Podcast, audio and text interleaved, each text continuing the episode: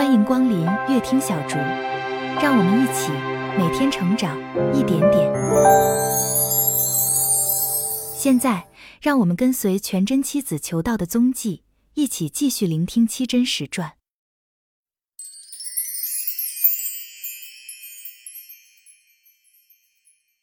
第十三回：散坛场学人归家去，换道庄师徒往南来。嗟叹凡夫不悟空。迷花炼酒逞英雄，春宵漏永欢娱足，岁月长时死献功。弄巧长如猫捕鼠，光阴却似箭离弓。不知使得精神尽，愿把此身葬土中。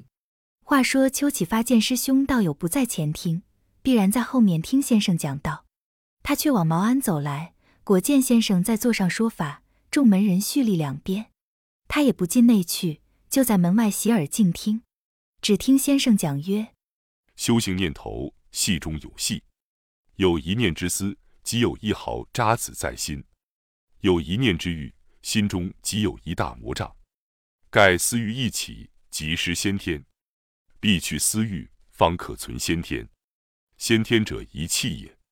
思欲起则火动，火动则气散，气一散，何有先天？”又何以神火候？思重则气闭，又何以复灵机？欲甚则气枯，又何以得奥妙？其机如此，思念当除不当除，欲念当除不当除，妄念当除不当除。有思念者，听无言必戒；有欲念者必戒；有妄念者必戒。总要将心养得既然不动，然后念头可灭，念灭则思尽。思尽则欲静，欲静则阳纯，阳纯而阴消也。真仙大佛无不从中得来，皆于念头处下手，不可视为具谈。重阳先生正讲到精微之处，邱启发听忘了形，无意之间说了一声好。重阳先生向众弟子说：“门内说法，门外人听。试问何人？谁是知音？”先生说罢，马丹阳朝外一看。见是邱启发，即叫他进来。先生一见，怒向马丹阳曰：“我曾吩咐你打发他回去，为何仍在此处？”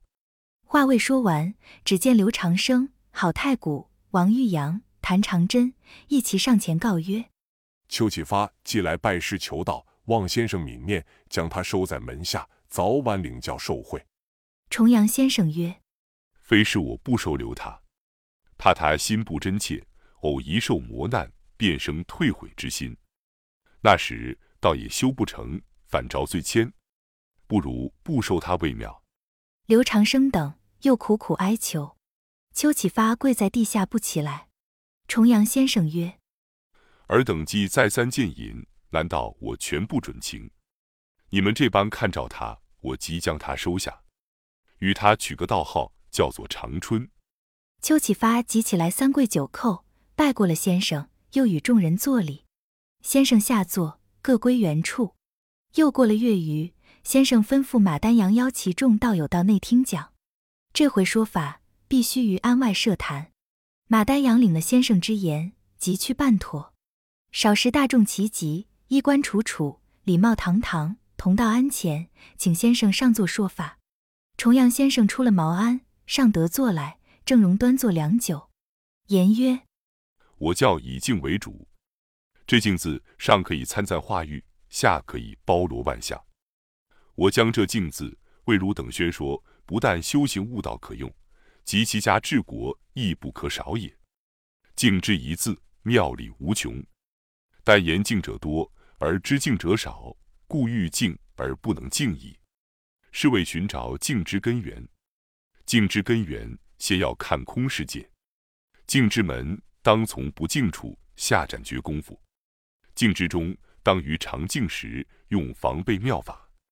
念头一起，随即消灭；灭而复生，不使之生；生而即灭，使其永灭。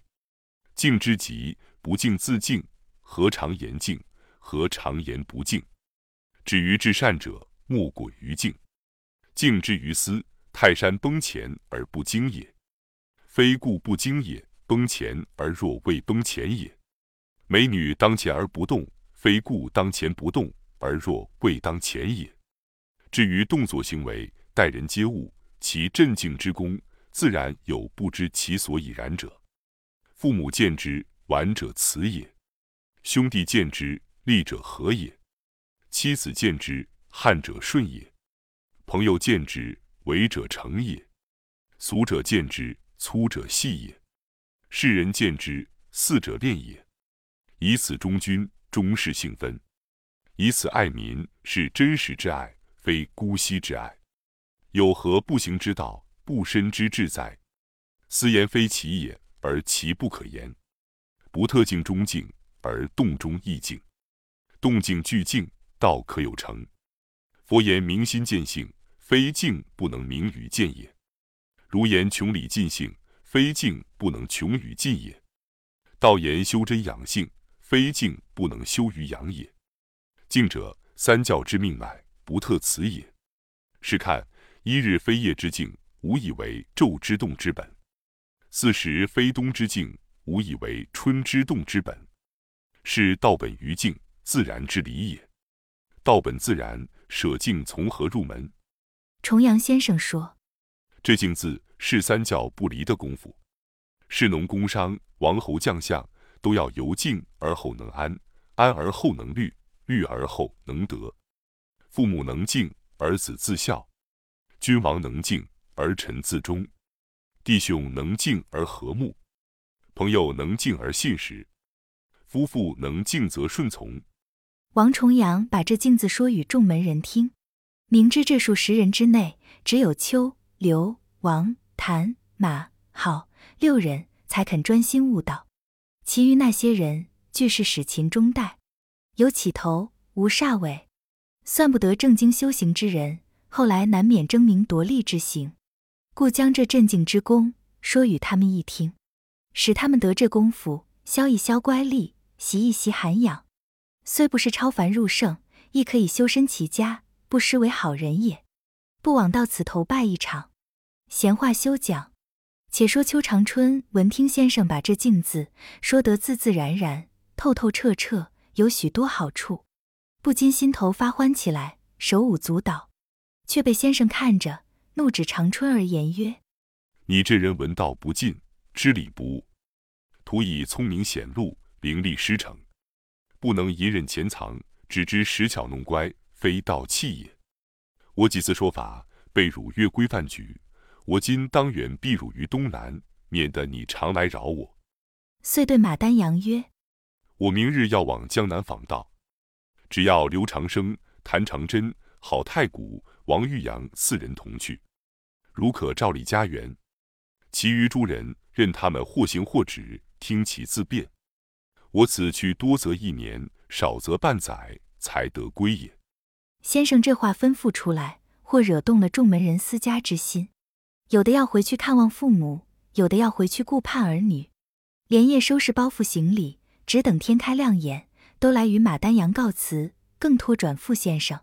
马丹阳少不得送他们出庄去，大家拱手一别。马丹阳转回毛安，重阳先生吩咐马丹阳取出五件内衣、五个蒲团、道帽、棕笠芒鞋、草履盐瓢、便铲一切等物。重阳先生与刘、郝、王、谭俱换了道装，到家打扮，趁着天色未曾大明，悄地出了马家庄。马丹阳送出庄外，回身转来，只见邱长春作揖告辞。马丹阳问他何往，邱长春曰：“我要去跟随师傅。”马丹阳曰：“师傅见不得你，因此才走。你今敢去，必要受气。师傅岂当真见不得我？不过愿我学好。我若不去，岂不辜负师傅一片好心？”说罢就走。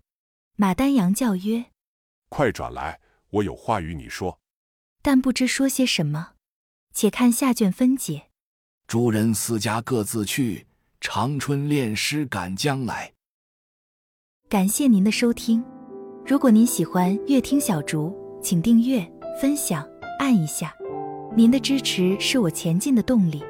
期待更多朋友一起来倾听书本的智慧与美好。